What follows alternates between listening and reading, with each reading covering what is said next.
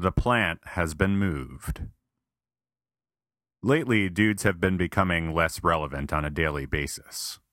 And by lately, I mean from approximately the birth of mankind to the present day. Some days we become less relevant a little faster than others. Wednesday, August 18th, 1920, for example, was a big one here in the States. Women's right to vote, 19th Amendment. We took a huge hit on that one. Deservedly so, don't get me wrong, but that was a biggie. Laugh it up now, dudes in Saudi Arabia. Karma's a bitch. Other days, our loss of relevancy is a little less pronounced.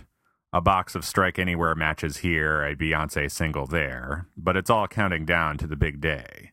The big day when men are no longer needed. At all. Don't deny it, fellas. It's happening. There's whole books written about it. How we'll be extinct in the next 100,000 years. I think 100,000 years is a little generous. The moment electronics companies began color-coding their cables on their gear, the writing was on the wall. Really, that's the only thing guys have been good at for a while now, wiring up entertainment centers.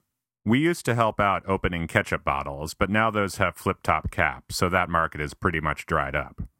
Thanks, inventor of the flip-top cap guy. Good job. Way to be a team player. That is, assuming it was a dude. If it was a woman, then well played, inventor of the flip-top cap girl. Well played. That's the worst. The worst is when we do it to ourselves, we do. That's when it really sucks. We bring about our own irrelevance.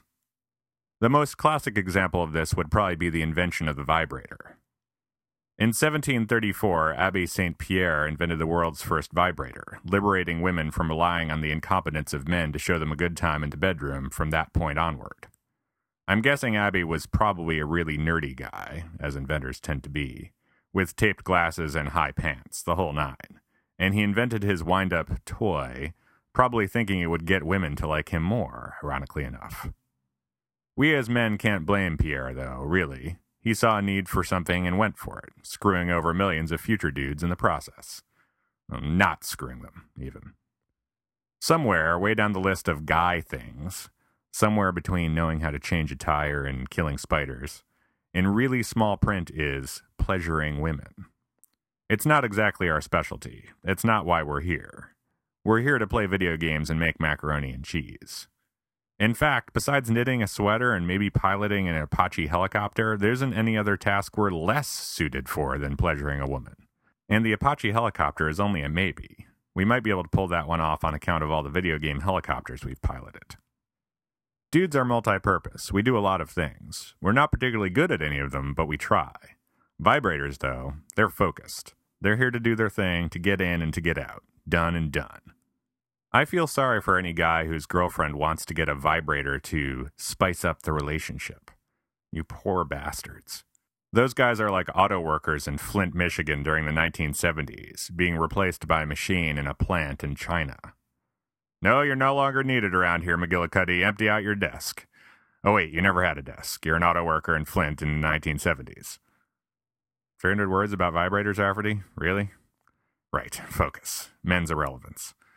I'm writing about this because another shoe has dropped. The big day is here. Mark your calendars, guys. March 24th, 2011. Scientists have grown sperm. No, I don't mean scientists have all simultaneously gone through puberty. I mean scientists have artificially created sperm. Yeah, I know. Sucks to be us. Now, granted, we've been giving up our part of the baby-making equation to sperm banks for a quick buck for years. Not our finest hour, but at least it was a two-way street. At least we were getting something out of the deal. But now it's official. We're not even needed for that. Time to clean out our desks. Technically, I suppose we're not officially done yet. So far, they've only synthesized mouse sperm, so us human males are safe for now. But after mice comes... sheep, maybe?